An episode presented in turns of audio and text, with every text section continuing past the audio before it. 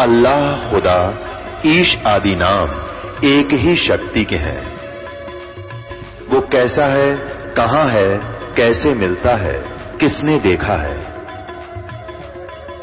ये प्रश्नवाचक चिन्ह पूर्ण रूप से हटाने के लिए अवश्य सुनिए जगत गुरु तत्वदर्शी संत रामपाल जी महाराज के अमृत वचन सर्व पवित्र धर्मों के पवित्र शास्त्रों के आधार पर। कर जोरों, विनती करूँ धरूं चरण पर शीश। गुरु राम देवानंद जी महाराज ने दियो नाम बख्शीश। कोटि कोटि सिजदा करूँ, कोटि कोटि प्रणाम। चरण कमल में राखियो, मैं बांधी जाम गुलाम। अब गुण किए तो बहुत किए, करत न मानी और बावे बंदा बख्श दियो बावे गर्दन उतार। अब गुण मेरे बाप जी, बख्शो गरीब नवाज़। जो मैं पुत कपूत हूँ, बोर पिता को लाज। मैं अपराधी जन्म का मैं अपराधी जन्म का नक्सक बरे विकार। तुम दाता दुखी भंजना, मेरी करो संवार।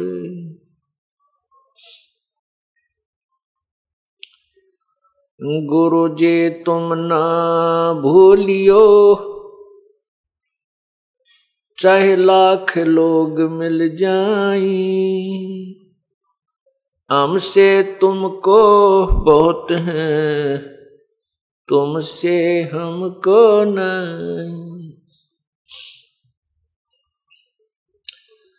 तुम्हारे विसारे क्या बने? मैं किसकी शरण में जाऊँ? शिव विरंच मुनि नारदो, तिनके हृदय न समाऊं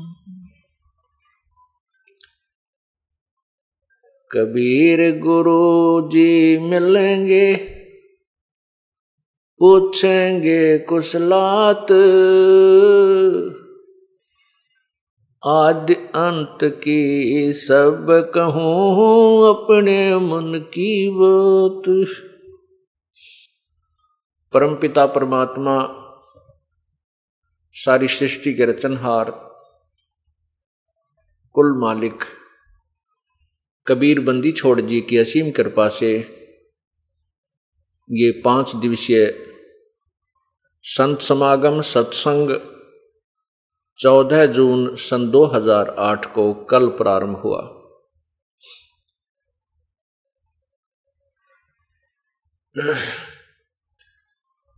ये ज्येष्ठ मास चल रहा है।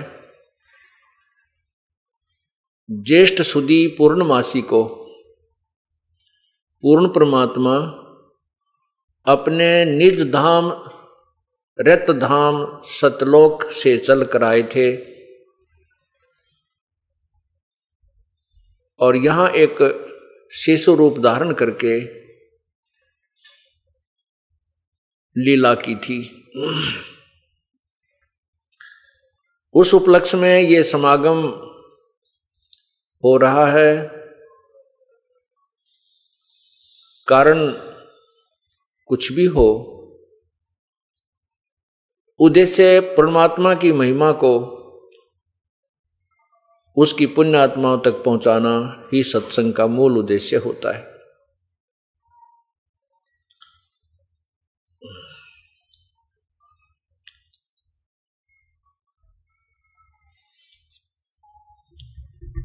इन पाँच दिनों के अंदर आपको ज्ञान कराया जाएगा कि परमात्मा कौन है, कहाँ रहता है, कैसा है। परमात्मा की क्या सचीची है, वो साकार है या निराकार है? ये पूर्ण रूप से आपको परमाणु सहित बताया जाएगा।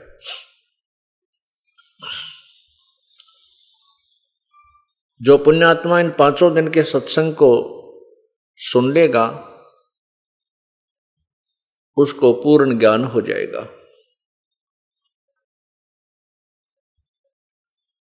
और सर्व संशय समाप्त हो जाएँगे। परमात्मा के विषय में कोई साकार कहता है, कोई निराकार कहता है। जो साकार कहते हैं, वो भी अंत में परमात्मा को निराकार बताकर ही छोड़ देते हैं। जैसे पवित्र हिंदू समाज, श्री ब्रह्मा जी, श्री विष्णु जी और श्री शंकर जी, शिव जी को भगवान मानते हैं, परमात्मा मानते हैं, उनको साकार मानते हैं, उनकी मूर्ति हमने बनाई हुई है। फिर भी अंत में कोई पूछता है कि परमात्मा वास्तव में है कैसा तो कहते हैं, परमात्मा तो निराकार है। वो तो कन कन में व्यापक है, उसका कोई स्वरूप नहीं है। तो इससे सिद्ध होता है कि ये थ्योरी कंप्लीट नहीं है, इनकम्प्लीट है, संशय रहित नहीं है, संशय युक्त है। एक तरफ़ तो हम भगवान को साकार रूप पूज रहे हैं उनकी मूर्तियाँ चतुर्भुज रूप में हमारे समक्ष हैं। और फिर अंत में कहते हैं, भगवान तो निराकार है। ये निर्णय आपको इन पाँच दिन के सत्संग से हो जाएगा। परमाणु सहित हो जाएगा। आप बिल्कुल निसंशय हो जाएँगे। जब तक हमारा संशय दूर नहीं होगा, हम भक्ति नहीं कर सकते। हम उस मार्ग पर दृढ़ नहीं रह सकते। आपको कोई भी विचलित कर देता है कि ऐसा नहीं है, वैसा नहीं है, फिर आप इस समस्या से परेशान नहीं होंगे। कोई कुछ भी कहे, आपके हृदय में ये तत्व ज्ञान समा जाएगा। इस प्रकार जब तक हम निरसंशय नहीं हो जाएँगे, तब तक हम भक्ति मार्ग को दृढ़ता से स्वीकार नहीं कर सकते। परमेश्वर कबीर जी कहते हैं, मामुंडू उस संत की जिससे संशय न जाए। कहते हैं वो संत धिकार है उस संत को जो संशय निवारण ना कर सके। तत्व ज्ञान एक ऐसा ज्ञान है जिससे सब संशय समाप्त हो जाते हैं। परमेश्वर कहते हैं, कबीर और ज्ञान सब ज्ञानड़ी, कबीर ज्ञान सो ज्ञान। जैसे गोला तोब का करता चले मैदान। ये तत्व ज्ञान जो पाँच दिन में आपको बताया जाएगा, ये तोब का गोला है। और ये आपके सर्व संशयों को समाप्त कर देगा। इस तत्व ज्ञान से जब आप अन्य संतों के ज्ञान की तुलना करोगे, ऋषि महर्षियों के ज्ञान की तुलना करोगे वो सब साफ़ हो जाएँगे और आप स्वयं पहचान सकोगे कि वास्तव में परमात्मा कैसा है और आज तक हमें कैसा ज्ञान प्राप्त हुआ है। आज हम जिस सत्संग को प्रारंभ करने जा रहे हैं, वो है परमात्मा, पूर्ण परमात्मा का इस पृथ्वी पर आगमन।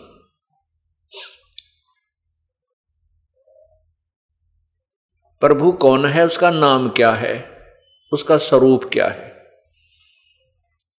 परमात्मा साकार है। उसका स्वरूप मनुष्य सदृश्य है। परमात्मा की जो शक्ति है, परमात्मा की जो पावर है, वो निराकार है। परमात्मा जहाँ भी रहता है उसकी निराकार शक्ति उन्हीं के शरीर से बाहर आ रही होती है और उन्हीं के आदेश से वह सर्व कंट्रोल करती है, सारे समाज सर्व संसार को व्यवस्थित रखती है। ये तत्व ज्ञान का सिद्धांत जो मैं आपको बता रहा हूँ। जैसे सूर्य साकार है, उससे निकल रहा प्रकाश उसी से है। सूर्य प्रकाशमान है, सौ प्रकाशित है, सूर्य साकार है। और उसके अंदर से निकल रहा जो ताप है, गर्मी है, उष्णता, वो निराकार है। वो गुप्त काम कर रही है। इसी प्रकार परमात्मा साकार है, परमात्मा का शरीर तेजो में है, प्रकाशमान है प्रभु। वैसे तो सभी देव, देवों का शरीर भी प्रकाशमान है, सब प्रकाशित है, सभी साकार है। निराकार शक्ति कैसे काम का जैसे उनके शरीरों में अंतर है, पावर में अंतर है, जैसे एक 25 वाट का बल्लभ होता है, एक 60 वाट का बल्लभ होता है, एक 100 वाट का बल्लभ होता है। और एक हज़ार वाट का, और फिर सूर्य उदय हो जाए। ये सभी प्रकाशमान हैं। ट्यूब बल्लभ भी प्रकाशमान है, जो 25 वाट का है, वो प्रकाशमान है 60 वाट का, वो भी सौ प्रकाशित है। इसी प्रकार सभी देवों के शरीर प्रकाशमान है। ब्रह्मा जी, श्री ब्रह्मा जी, श्री विष्णु जी, श्री शिव जी का भी शरीर प्रकाशमान है, साकार है, मनुष्य सदृश्य है। इन भगवानों में यह शक्ति होती है कि इनके चार हाथ हैं। ये चतुर्भुज कहलाते हैं, तीनों भगवान। और ये चाहे तो दो हाथ भी रख सकते हैं, ये इनके पास एक पावर है। जब चाहे ये अपने शक्ति से चार हाथ भी बना सकते हैं। इनसे ऊपर एक शक्ति है, जो इनके पिताजी हैं, ब्रह्मा, विष्णु, महेश के। वो ज्योति निरंजन ब्रह्म है, जिनको छर पुरुष भी कहते हैं। वो भी साकार हैं, उनकी एक हज़ार भुजा है, उनका प्रकाश इनके शरीर से हज़ार, कई गुना ज़्यादा है। और शक्ति दुर्गा, जो ब्रह्मा, विष्णु, महेश जी की माता जी हैं, इनका भी प्रकाश मान शरीर है और ये भी साकार है। इनका स्त्री स्वरूप है। नर आकार है, क्योंकि मानव आकार ही माना जाता है स्त्री या पुरुष का। इनकी दुर्गा की आठ भुजाएँ हैं।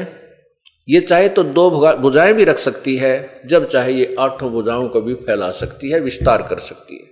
ये सिद्धि होती है जो इनके पास उपलब्ध है। ब्रह्म जो है, ये इक्कीस ब्रह्मांड का भगवान है। इक्कीस ब्रह्मांड का भगवान है। इसका शरीर भी प्रकाशमान है। शव प्रकाशित है। ब्रह्म से ऊपर पर ब्रह्म जिसको अक्षर पुरुष कहते हैं, वो भी सौ प्रकाशित है। मनुष्य सदृश शरीर है। उसके,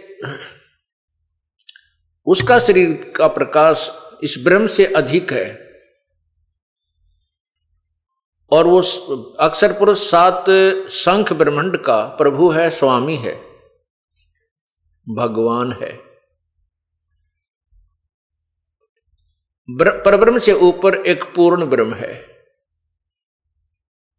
पूर्ण ब्रह्म, वो भी मनुष्य सदृश शरीर युक्त है, तेजो में शरीर है।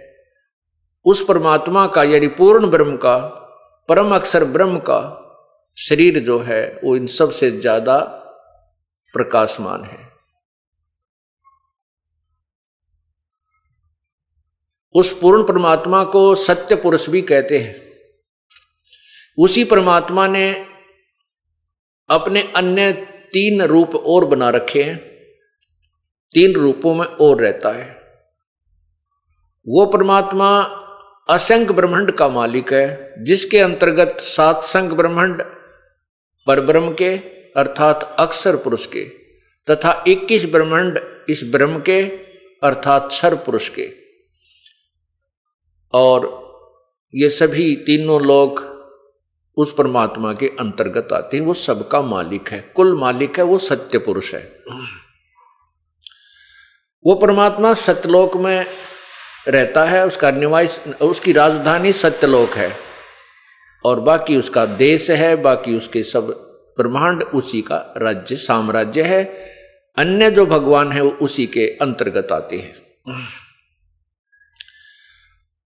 सतलोक में पूर्ण परमात्मा रहते हैं, उससे ऊपर तीन लोक और हैं। अलख लोक उसके ऊपर अगम लोक और सर्व, सर्वोच्च स्थान जो है वो अनामी लोक, अकय लोक कहलाता है। वो पूर्ण परमात्मा, परम अक्षर ब्रह्म ही अन्य तीन रूपों में ऊपर रहता है भिन्न भिन्न रूपों में, चार स्थानों पर वही रहता है। सतलोक में, अलखलोक में अगम लोक और अकय लोक में। उसी परमात्मा के प्रत्येक लोक में उपमा के नाम भिन्न भिन्न हैं। जैसे अपने देश के प्रधानमंत्री जी अपने पास कई विभाग रख लेते हैं। तो जिस भी विभाग में के वो दस्तावेजों पर साइन करते हैं, वहाँ पर वो अपने आप को मंत्री लिखते हैं। उस समय उनकी पावर प्रधानमंत्री से कम होती है, मनुष्य वही होता है, व्यक्ति वही होता है। इसी प्रकार परमात्मा की स्थिति को समझने के लिए हमने यहाँ के एग्ज़ाम्पल यहाँ के उदाहरणों का सहारा लेना पड़ेगा। अब साकार परमात्मा, प्रत्येक प्रभु साकार है। अब जैसे प्रत्येक प्रभु साकार है। श्री ब्रह्मा, श्री विष्णु, श्री शिव जी ये एक एक विभाग के मंत्री हैं। श्री ब्रह्मा जी रजगुण विभाग के, श्री विष्णु जी सतगुण विभाग के और श्री शिव जी तमोगुण विभाग के मालिक हैं। एक ब्रह्मांड में तीन लोक बने हैं और इन तीन लोकों में एक एक विभाग के ये स्वामी हैं ब्रह्मा, विष्णु, महेश जी।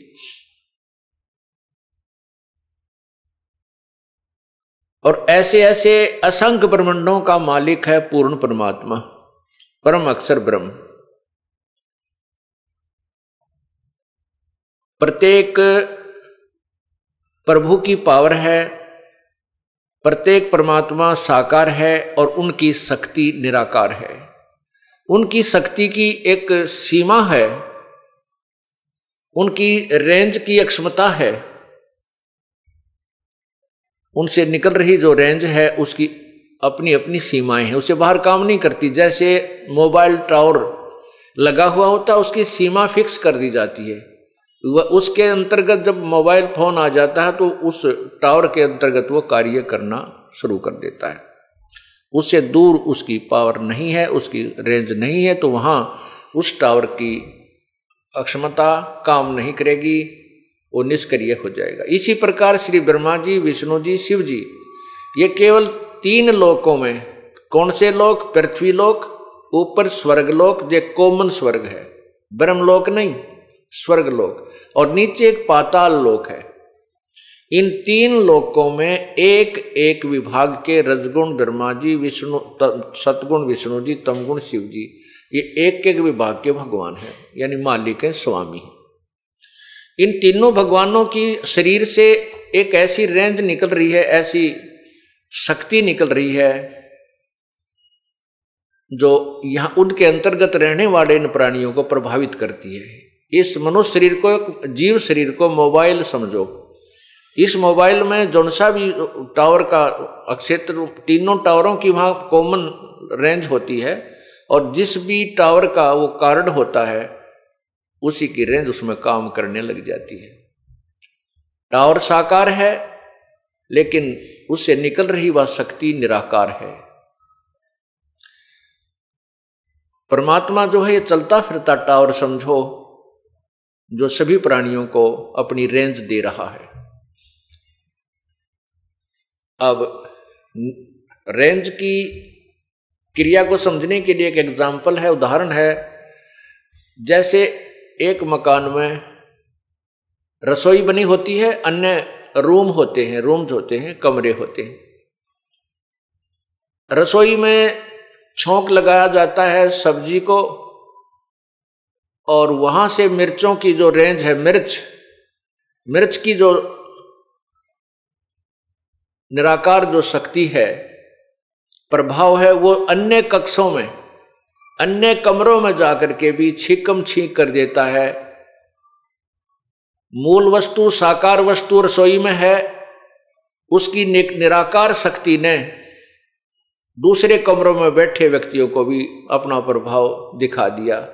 जिससे उनको छींके आने लगी ठीक इसी प्रकार ये तीनों परमात्मा, ब्रह्मा, विष्णु, महेश अपने अपनी रेंज युक्त अपने अपने गुण युक्त जहाँ भी रहते हैं, चाहे अपने लोक में रहें, चाहे अन्य लोक में घूमें, उनके उनके शरीर से निकल रही रेंज प्रॉपर काम करती रहती है। उसी के प्रभाव से ये यहाँ व्यवस्था बनी हुई है। श्री ब्रह्मा जी के रजगुण निकल रही उसकी रजगुण रेंज से यहाँ प्राणी उत्तेजित होते हैं, संतान उत्पत्ति करने के लिए विवश हो जाते हैं। ये जीव के बस की बात नहीं है। ये तो एक कठपुतली है, एक यंत्र है, और इन भगवानों की पावरों से ये चलता रहता है। ये कोई यहाँ पर ये जीव विवश है, संतान उत्पत्ति उत्पत्ति अवश्य करेगा। ये इसके बस की बात नहीं है। कारण क्या है? इसके पीछे ऐसा क्यों, हमें क्यों विवश किया जा रहा है? ये इस पाँच दिन के सत्संग में आपका क्लियर समझ में आ जाएगा, आपको स्पष्ट हो जाएगा। दूसरे, भगवान विष्णु जी हैं, सतगुण युक्त हैं। सतगुण के प्रभाव से हम एक दूसरे के साथ प्रेम करते हैं। जैसे भाई बहन का प्यार माँ बेटा का प्यार पिता पुत्र का प्यार रिश्तेदारी में लगाओ और संपत्ति के अंदर, संपत्ति में मोह। ये जो मोह है, जो सतीथि हमें यहाँ पर टिकाए रखता है सतीथि बनाए रखता है, ये भगवान विष्णु जी के सतोगुण का प्रभाव है। जैसे हम अपने पुत्रों से, अपनी पत्नी से, अपनी संपत्ति से कितना लगाव रखते हैं। ये हमारे बस की बात नहीं है। ये जीव के बस की बात नहीं है, क्योंकि जीव एक यंत्र है, एक मशीन है। और ये इसीलिए, इसी इसी अकॉर्डिंग बनाया गया है, इसी की व्यवस्था ऐसी की गई है कि ये रेंज इसमें काम करें, पूर्ण रूप से। ये शक्ति काम करे अपनी अपनी रेंज के आधार पर। तो इस प्रकार भगवान विष्णु जी के सतोगुण से ये प्राणी इस संसार में इतना ज़बरदस्त मोहित रहता है संपत्ति के लिए, चिपका रहता है अपने पुत्रों की माता पिता का आपस में जो प्रेम है, ये बना रहता है, जिससे यहाँ एक व्यवस्था बनी रहती है। ये यहाँ पर आवश्यक भी है, क्योंकि अगर ऐसा ना हो तो यहाँ बहुत बुरा हाल हो जाए, कोई भी ना रहे संसार में, अगर हमारा मोह ममता आपस में ना फंसा रहे, कोई नहीं रहे संसार में। क्योंकि ये सुनियोजित व्यवस्था है इस काल भगवान की। ये बना किस लिए रखा है, ये किया किस लिए है, ये हम आपको बताएँगे आने वाले सत्संग में। अब तीसरा भगवान है शिव जी उनके अंदर तमोगुण है। वो पूर्ण रूप से तमोगुण है। उनके शरीर से निकल रहे तमोगुण के प्रभाव से ये प्राणी इतना कुपित हो जाता है, एक दूसरे को मार डालता है, काट देता है ना जाने कितने जुल्म ढा देता है। ब्रह्मा, विष्णु, महेश जी के पूज्य पिताजी ज्योति निरंजन हैं क्षर पुरुष हैं, काल है, जिसको काल कहा जाता है। इस काल भगवान ने ये सारे तीनों अपने किस ब्रह्मंडों में व्यवस्था बना रखी है? सतीथि, उत्पत्ति, सतीथि और संहार। जन्म जन्म, फिर यहाँ सतीथि बनाए रखना और फिर मृत्यु करना। इन तीनों पुत्रों के माध्यम से अपना सारा कार्य करवा रहा है। क्यों करवा रहा है? क्या उद्देश्य है इसका ऐसा? आज हमें मालूम है कि आज हमारे पास संपत्ति है, कार है, कोठी है। संतान है, पुत्र है, पुत्री है, रिश्तेदारी है। बहुत बढ़िया दिल लगा हुआ है। आनंद आ रहा है। और हम चाहते हैं हम सदा यहीं रहें, हम कभी मृत्यु को प्राप्त ना हो। लेकिन हम चाहते भी हैं कि ना मरे। और थोड़ा थोड़ा सा पता भी है कि मरे भी गए। मतलब पता तो है, लेकिन विश्वास ये नहीं होता कि हम अभी मर जाएँगे। हम इस आस पर जीवित रहते हैं कि अभी तो नहीं मरेंगे, अभी तो सौ वर्ष तो जीवन होता ही है। सौ वर्ष तक पहुँचने के उपरांत फिर ये प्राणी सोचता है, और भी उम्र बताते हैं, मनुष्य तो डेढ़ सौ वर्ष भी जी जाता है। मर तो जाए चाहे कल, मर जाए चाहे अभी एक पल में, लेकिन आस बहुत दूर तक की हम लगाए रहते हैं। तो कहने का भाव यह है कि हम चाहे यहाँ कितने सुखी नज़र आ रहे हैं, उस सुख को जिसको हम सुख मानते वैसे तो ये सुख संत नहीं मानते यहाँ के किसी भी वस्तु में, या किसी भी धन को या संतान संपत्ति को हम सुख मान रहे हैं। संत इनको सुख नहीं मानते, क्योंकि ये सुख अस्थाई है। जैसे अभी मृत्यु हो जाए, वो सब हमारा यहीं रह गया, ना पुत्र साथ गए, ना बेटी साथ गई। इसको तो संतों ने बताया है कि झूठे सुख को सुख है ये मान रहा मनमोद। ये सकल चबीना काल का कुछ मुख में कुछ गोद। कबीर परमेश्वर जी ने अपने तत्व ज्ञान में ये समझाया है कि इस झूठे सुख को सुख है ये मान रहा मनमोद। ये तो सकल चबीना काल का, ये काल आहार है, इसके कुछ मुख में कुछ गोद। कुछ तो इसके मुख में एक लाख जा चुके हैं और बाकियों को गोदी में खिला रहा है, हमें अभी तैयार कर रहा है। मृत्यु के लिए कब मारा जाए, कब इनको खाऊं, ये काल एक लाख प्राणी नित खाता है, मानव शरीरधारी प्राणियों को खाता है। अब जैसे हम यहाँ पर नहीं चाहते कि मरे मर, परमात्मा जब हमारी मृत्यु करता है, वो अपनी शक्ति का पावर करता है। यानी शंकर भगवान को ड्यूटी दे रखी है, उसके अंदर एक गुण भर दिया है, तमोगुण, वो हमारा संहार करता है। बाई फोर्स करता है, ज़बरदस्ती करता है, हम मर के कति राज़ी को नहीं, कति पर्सन नहीं है। ऐसा क्यों है? हमें यह मालूम है कि यहाँ ना कोई रहा, ना रहेगा, और फिर भी हम मरना नहीं चाहते। क्योंकि ये हमने अच्छा नहीं लगता और अच्छा है भी नहीं।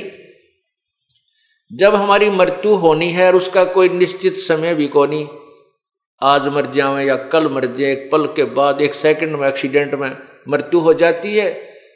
जो व्यक्ति घर से निकला, गाड़ी में सफ़र कर रहा है या अपनी गाड़ी ले रखी है और जा रहा है किसी उद्देश्य से, उसके मन में सैकड़ों कल्पनाएँ होती हैं, इच्छाएँ होती हैं। वहाँ जाऊँगा, वहाँ से ये करके आऊँगा और पता नहीं वापस आएगा कि नहीं आएगा। और फिर भी हम इस भूल भुलैया में उलझे रहते हैं। ये हम नहीं, ये काल भगवान ने हमें इतना विवश कर रखा है कि हमारे कोई चारा नहीं है। हम देखते हैं कि वो एक्सीडेंट में एक ही परिवार के दो सदस्य मर गए। मर गए। बेचारे उस दिन हम दुख मानते हैं, अगर कोई निजी व्यक्ति हमारे आसपास का या घर का सदस्य चला जाता है, बाद में फिर हम विवश हैं। हम भी फिर उसी सफ़र पर चल रहे होते हैं। ये हमारी व्यवस्था है, बस की बात नहीं। तो हम नहीं मरना चाहते। क्यों नहीं चाहते? जब पता है कि हमारी मृत्यु निश्चित है और ये संसार छोड़ के जाना पड़ेगा, फिर भी यहाँ से मोह नहीं हटता। ये तो आपको बता दिया कि हमारे आपके बस की बात नहीं है। ये तो इन तीनों गुणों का प्रेशर इतना है। ये आपके और हमारे बस की बात नहीं। हाँ इसको खत्म करने के लिए, इसको निष्क्रिय करने के लिए, इनसे सुप्रीम पावर, एक पूर्ण परमात्मा की भक्ति, एक ऐसा ट्रीटमेंट है, उसके करने से फिर इनकी रेंज निष्क्रिय, इनकी जो पावर है, ये निष्क्रिय हो जाएगी। इनका प्रभाव समाप्त हो जाएगा। तब हम यहाँ से निकल सकते हैं। उसका एक ट्रीटमेंट है, अर्थात वो एक उपासना है, वो साधना है, वो हमने करनी पड़ेगी। वो श्रद्धा के साथ करनी पड़ेगी, तब हम इस इस, इनके जो प्रभाव से बच सकेंगे। अब हम क्यों नहीं मरना चाहते? क्योंकि हमें अच्छा नहीं लगता। तो हम सतलोक में रहते थे। हम सत्यलोक में रहते थे, वहाँ मरते नहीं थे। सदा हम वहाँ पर अमर शरीर प्राप्त करके रहते थे, हमारे बच्चे थे, परिवार था, ठाठ से रह रहे थे, लेकिन हम अपनी नादानी, अपनी गलती के कारण इस काल के जाल में फंस गए। अब हमें वो सोपन याद आते हैं, वो हमारे अंदर, वो हमें याद है कि हम मरते नहीं थे। मरना नहीं चाहिए। लेकिन यहाँ का नियम है कि जो जन्म हुआ है उसकी मृत्यु अवश्य होगी। यहाँ ब्रह्मा, विष्णु, महेश जिनको हम भगवान मानकर पूजा करते थे, इनकी भी जन्म और मृत्यु होती है। ये भी अमर नहीं है।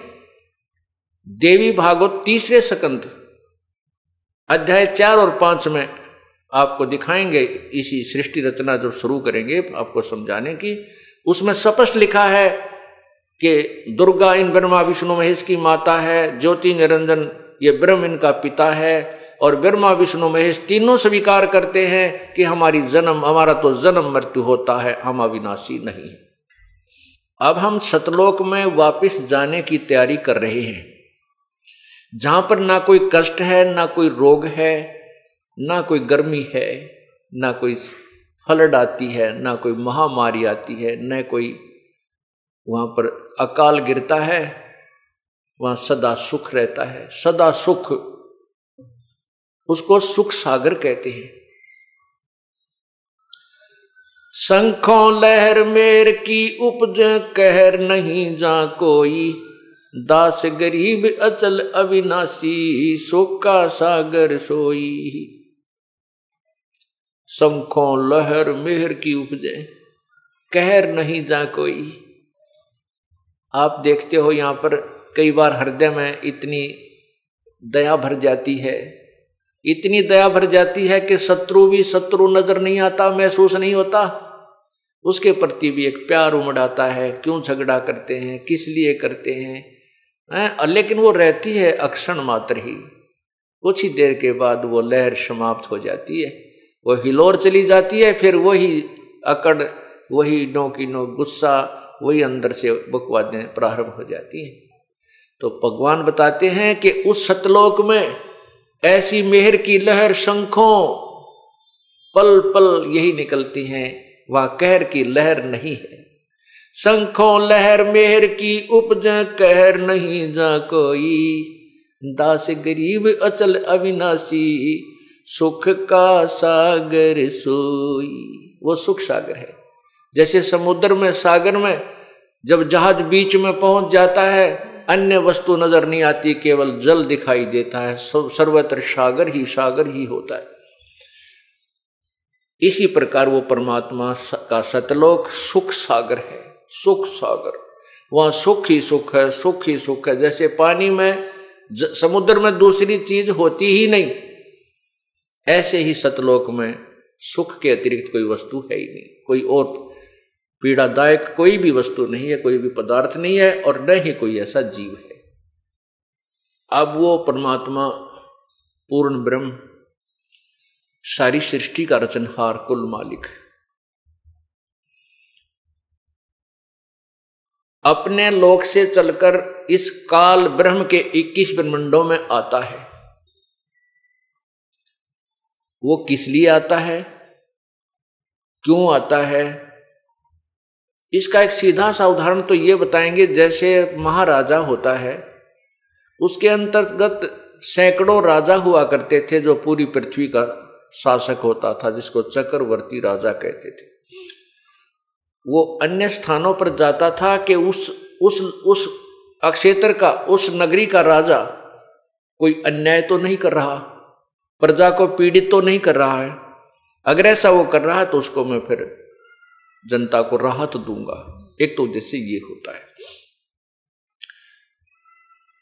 अब इसी प्रकार पूर्ण परमात्मा इस काल के ब्रह्मंडों में आता है।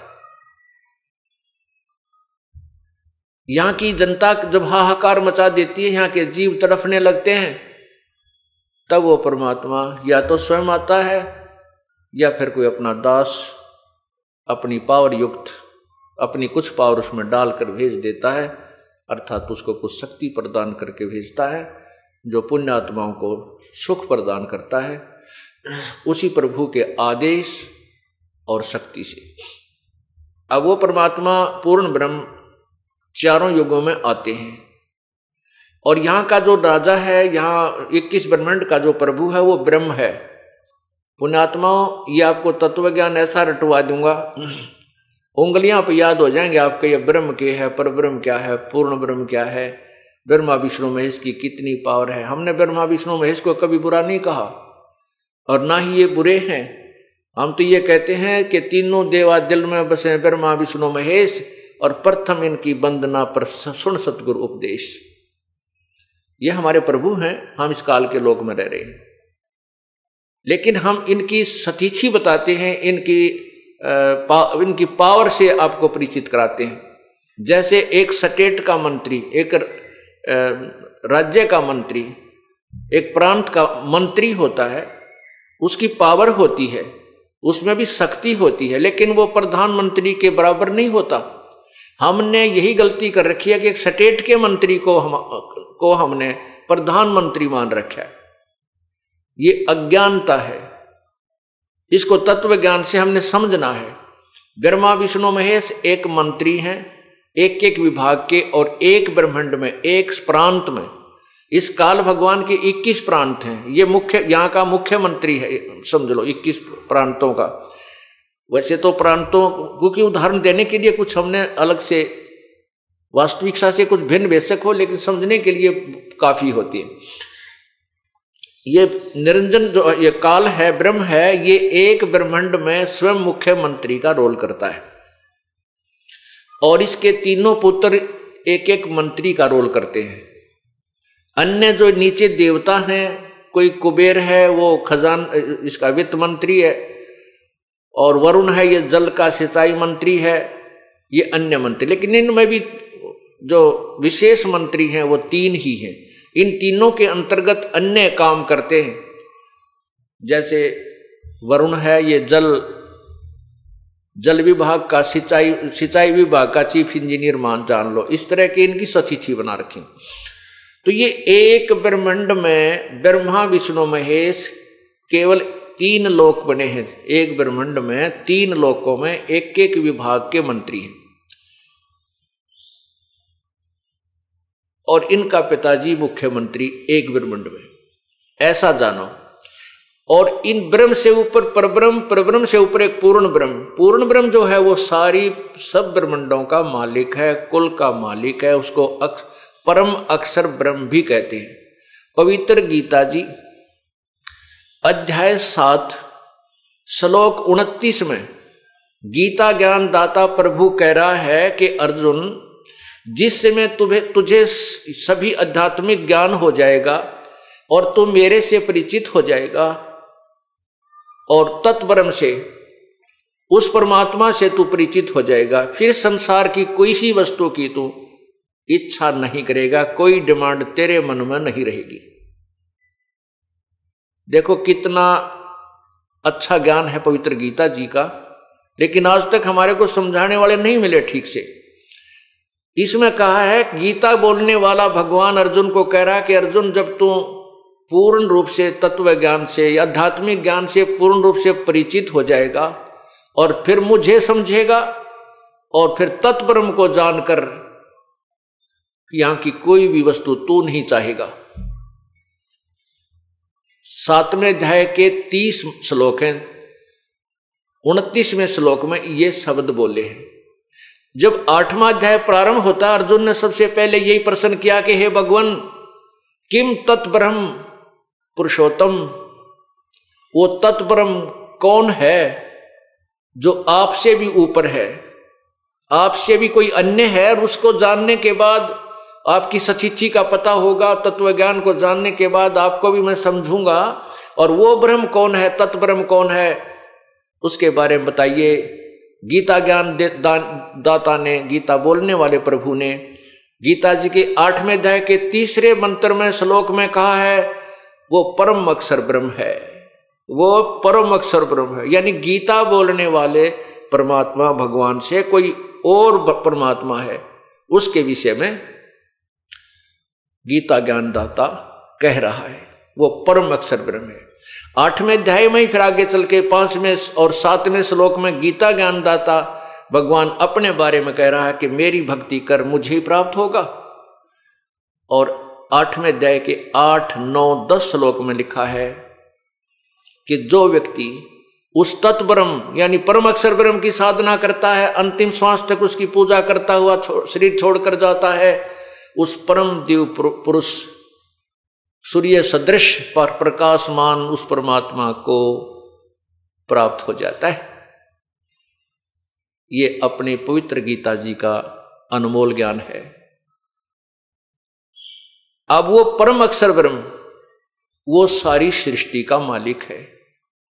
उसी के लिए गीता अध्याय नंबर 18 के मंत्र बैसठ में कहा है, गीता ज्ञानदाता ने कि अर्जुन, तू सर्वभाव से उस परमेश्वर तत्परम की शरण में जा, परम अक्षर ब्रह्म की शरण में जा, उसकी कृपा से ही तू परम शांति और शाश्वत स्थान अर्थात सतलोक को प्राप्त होगा। शाश्वत स्थानम, शाश्वत माने सदा रहने वाला, यानी अविनाशी स्थान माने धाम लोक सत्यलोक को प्राप्त हो जाएगा। उस परम परम अक्षर ब्रह्म के ज्ञान को समझने के लिए परम अक्षर ब्रह्म को प्राप्त करने वाली विधि को प्राप्त करने के लिए गीता जी अध्याय नंबर चार के मंत्र चौंतीस में कहा है कि उन तत्वदर्शी संतों की खोज कर, उनको दंडवत प्रणाम कर। विनम्र भाव से कपट छोड़कर प्रसन्न कर, फिर वो तत्वदर्शी संत तुझे उस परम पिता के पाने की विधि बताएँगे। गीता ज्ञान दाता कह रहा है कि उस परम परम अक्षर ब्रह्म के विषय में मुझे ज्ञान नहीं है। वो उसकी प्राप्ति की विधि मुझे मालूम नहीं है, उसके लिए कोई तत्वदर्शी संत उसी प्रभु का भेजा हुआ आएगा। उस तत्वदर्शी संत को खोजना। वो तत्वदर्शी संत होगा कैसा? उसकी क्या पहचान है? पवित्र गीता अध्याय नंबर पंद्रह के प्रथम मंत्र में ही स्पष्ट कर दिया है कि वो उसकी क्या पहचान होगी उस तत्वदर्शी संत की। कि वो उस संसार रूपी उल्टे लटके हुए वृक्ष के का पूर्ण विस्तृत विवरण देगा। स वेदवित वो तत्वदर्शी संत होगा। उस परमात्मा ने पूर्ण ब्रह्म ने स्वयं ही एक भूमिका की थी। तत्वदर्शी संत की, स्वयं ही वो भगवान है, स्वयं ही संत बनकर आते हैं। स्वयं एक अच्छे भक्त की भूमिका करके हमें उदाहरण देते हैं कि बेटा ऐसे ऐसे रहना, जैसे मैं रह रहा हूँ। उस परमात्मा ने, उस तत्ब्रह्म ने, परम अक्षर ब्रह्म ने आकर के आप ही तत्वदर्शी संत की भूमिका निभाई थी। उसके बाद उन्हीं के ज्ञान से इस दास को वो तत्व ज्ञान प्राप्त हुआ है और तत्वदर्शी संत की पदवी उसी परमात्मा ने इस दास को दी है। तो उस परमेश्वर ने, उस परम अक्षर ब्रह्म ने, सतपुरुष ने, कबीर परमेश्वर ने आकर के आज से 600 वर्ष पूर्व सवसम वेद यानी कबीर वाणी का, के माध्यम से हमें यह ज्ञान दिया था। क्या कहा था? अक्सर पुरुष एक पेड़ है, निरंजन वा की डार। अक्सर पुरुष एक पेड़ है, निरंजन वा की डार। तीनों देवा शाखा है, भाई पात संसार। अक्सर पुरुष एक पेड़ है, निरंजन वा की डार। और तीनों देवा शाखा है। ये पात रूप संसार। कितना प्यारा ज्ञान दिया गीता जी में। और स्पष्ट कर दिया है कि वो तत्वदर्शी संत कैसा होगा, इस उल्टे लटके हुए संसार रूपी वृक्ष का, यानी पूर्ण विवरण बताएगा उसके, तना क्या है, कौन है? जड़ कौन है, तना कौन है? और वो डार कौन है? फिर वो शाखाएँ, तीनों शाखा क्या हैं? और संसार रूपी वृक्ष कौन है? तीनों गुण रजगुण, ब्रह्मा, सतगुण, विष्णु, तमगुण, शिवजी रूपी तो शाखाएँ हैं। नीचे जो जड़ है, मूल है उस वृक्ष की, यानी संसार जहाँ से चला है, जिससे प्रवृत्त को प्राप्त हुआ है, वो मूल है, वो पूर्ण परमात्मा, परम अक्षर ब्रह्म है। एक वृक्ष की जो जड़ होती है, वो ज़मीन के अंदर हिडन होती है, गुप्त होती है, प्रोक्स होती है। और उससे बाहर तना होता है। तना नीचे जो जड़ है, वो तो परम अक्षर ब्रह्म जानिए और ज़मीन से बाहर तुरंत जो मोटा हिस्सा भाग होता है वृक्ष का, उसको तना कहते हैं, उसको अक्षर अक्षर ब्रह्म अर्थात पर ब्रह्म जानिए और उस, फिर ऊपर जाके शाखाएँ मोटी मोटी डार निकलती हैं, उनमें से एक डार को ज्योति निरंजन ब्रह्म क्षर पुरुष जानिए। उसी क्षर पुरुष एक ब्रह्म के आगे जाके तीन शाखाएँ बन जाती हैं। उन तीनों शाखाओं को रजगुण, ब्रह्मा, सदगुण, विष्णु तम गुण शिवजी तीनों गुण रूपी शाखा जानिए। अब पुण्यात्माओं इस संसार रूपी वृक्ष में एक दूसरे से जो भाग हैं, ये एक दूसरे से संबंधित हैं, जुड़े हुए हैं। और हम फिर आगे इस ब्रह्मा, विष्णु, महेश, यानी तीनों शाखाओं के आगे जो पत्ते बने हुए हैं, टहनियाँ निकली हैं, उन टहनियों के ऊपर वो पत्ते स्थापित होते हैं, उनको संसार जानिए। हम आज संसार में हैं। आप संसार हैं। आप ब्रह्मा, विष्णु, महेश रूपी इन तीनों शाखाओं पर आधारित हैं। आपको इन्हीं के माध्यम से आपका किया हुआ कर्म, यानी फल मिलता है, आपको आहार प्राप्त होता है। जैसे पूरे पेड़ को से आहार प्रारंभ होता है, मूल से शुरू होता है। मूल पूर्ण परमात्मा है, परम अक्षर ब्रह्म है। वही सभी का पालन पोषण करता है इस पूरे वृक्ष, संसार रूपी वृक्ष का। अब जड़ से खुराक चलती है, जड़ से आहार चलता है, तना में आया। तना से फिर उस मोटी डार में गया। यानी पूर्ण परमात्मा से सबका किया हुआ कर्म का फल स्टार्ट हुआ। वो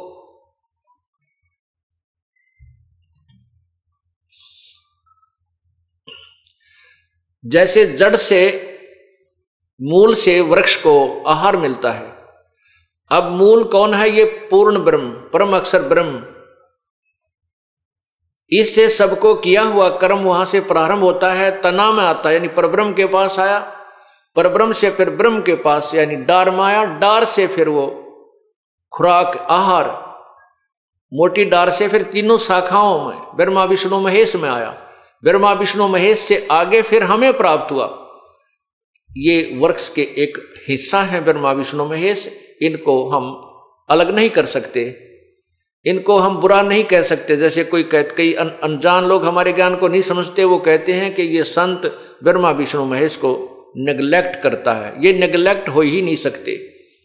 ये तो हमारा अभिन्न अंग है, जब तक हम इनके अंतर्गत हैं, हम यहाँ इनके अधीन हैं, ये यहाँ के तीन लोग के एक के विभाग, तीन लोक में एक के विभाग के मालिक हैं, मंत्री हैं, और हम इनकी प्रजा हैं।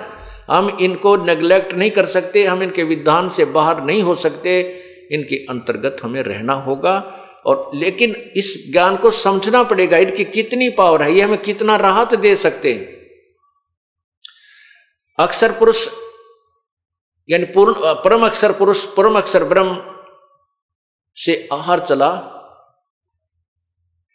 वो फिर तना, यानी परब्रह्म फिर ब्रह्म में डार में, डार से फिर तीनों शाखाओं में। शाखाओं से आगे हम पत्तों में, इस संसार रूपी पत्तों में ऐसे आहार, यानी किया हुआ कर्म हमें इस प्रोसीजर से, इस प्रकार हमें कड़ी से मिलता है। तो इसमें कोई भी भगवान किसी भी परमात्मा को हम अवॉइड नहीं कर सकते, प्रभु को। स्वामी है ये हमारे। लेकिन हमने मूल ज्ञान को समझना है कि ये, इन सबको भी पालन करने वाला कौन है? ये भी किस पर आधारित है? अब इसी का ज्ञान, इसी का प्रमाण, इसी अध्याय नंबर पंद्रह के, गीता जी के अध्याय नंबर पंद्रह के, एक से लेकर चार में तो ये निर्णय दे दिया कि वो संत पूर्ण, जो पूर्ण संत, तत्वदर्शी संत होगा, ये ज्ञान बताएगा संसार रूपी वृक्ष के प्रत्येक भाग का भिन्न भिन्न विवरण बताएगा। और फिर कहा कि जब तत्वदर्शी संत मिल जाए, चौथे, पंद्रहवें जाए के चौथे श्लोक में बताया है कि जब तत्वदर्शी संत मिल जाए तो उस तत्वदर्शी, उस तत्व ज्ञान के आधार से इस संशय संशय रूपी इस वृक्ष को काट के संशय रूपी वृक्ष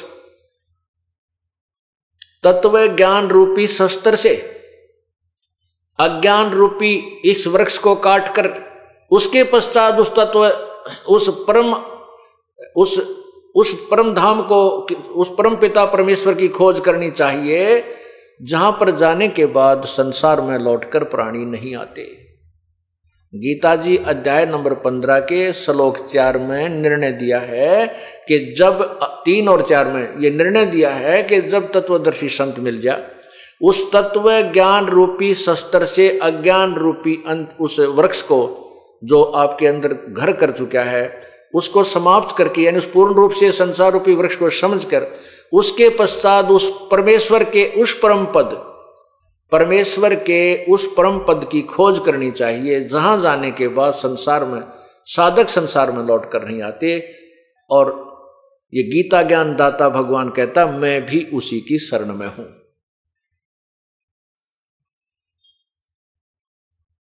अब गीता ज्ञान दाता परमात्मा चौथे अध्याय के पाँचवें श्लोक में कहता है कि, अर्जुन, तेरे और मेरे बहुत जन्म हो चुके हैं। तू नहीं जानता, मैं जानता हूँ। गीता जी अध्याय नंबर दो के श्लोक बारह में कहा कि, अर्जुन, ऐसा नहीं है कि आप, हम और ये सैनिक पहले नहीं थे, या आगे फिर जन्म नहीं होगा, या हम वर्तमान में ही हैं। हम पहले भी थे, अब भी हैं, आगे भी आप और हम ये सभी जन्मते मरते रहेंगे। इसे सिद्ध हुआ कि गीता ज्ञान दाता प्रभु अविनाशी नहीं है। ये अविनाशी नहीं है। इसलिए कह रहा है कि उसके पश्चात उस परम पद परमेश्वर की खोज करनी चाहिए। जहाँ जाने के बाद फिर संसार में साधक लौट कर नहीं आते, अर्थात उनको पूर्ण मोक्ष हो जाता है, उनका जन्म मृत्यु का झंझट सदा के लिए समाप्त हो जाता है।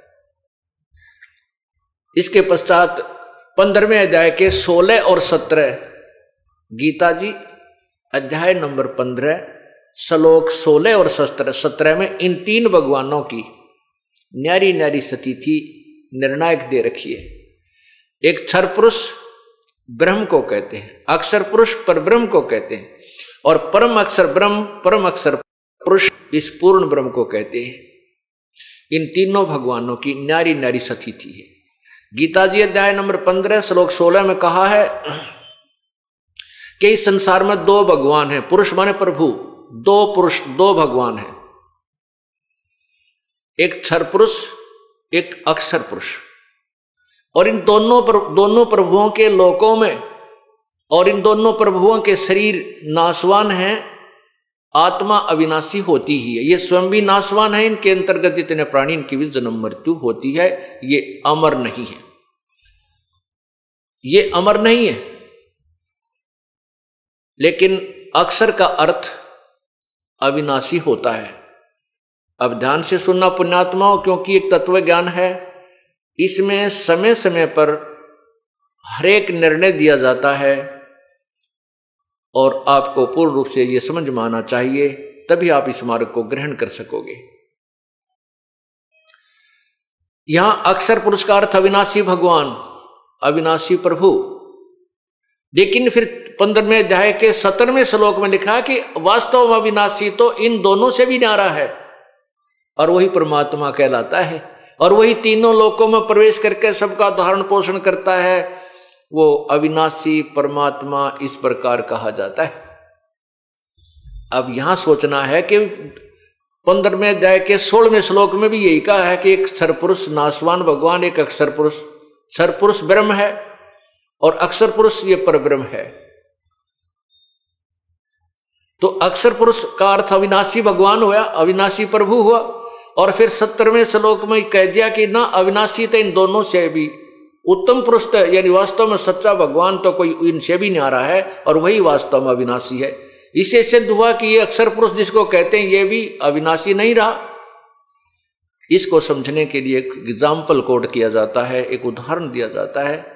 ध्यानपूर्वक सुनना। तत्व ज्ञान को समझे बिना आप भक्ति पर नहीं लग सकते और ना ही काल के लोक से आपकी यहाँ से आस्था हट सकती क्षर पुरुष ब्रह्म है, अक्षर पुरुष ये पर ब्रह्म है, परम अक्षर ब्रह्म यानी पूर्ण परमात्मा, वो पूर्ण ब्रह्म है।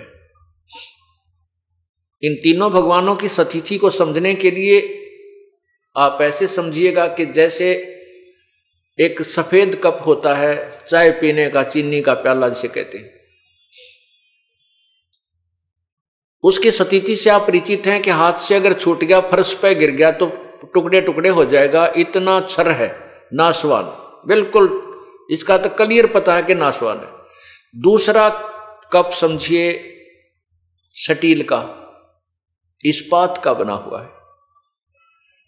अब वो कप उस सरपुरुष यानी उस मिट्टी के कप की तुलना में हमें बहुत सथाई नज़र आता है अविनाशी नज़र आता है, है भी लेकिन वो भी वास्तव में विनाशी नहीं है, क्योंकि सटील को भी, लोहे को भी समय आने पर जंग लगेगा और एक दिन वो विनाश को प्राप्त हो जाएगा। लेकिन उसकी तुलना में वो बहुत ज़्यादा समय के बाद नष्ट होगा, इसलिए उसको भी हम पक्का मान लेते हैं कि वो भाई टूटा को नहीं? खत्म नहीं हो, होएगा खत्म। टूट भी जाएगा, अगर व्हीकल के नीचे आ गया टूट भी गया, और और अच्छे लठ गण मार दिए, उसका चूरा भी हो जाएगा। यानी वो सथाई होते हुए भी वो जंग लगेगा सथाई नज़र आते हुए भी उसका विनाश होगा जंग लगेगा।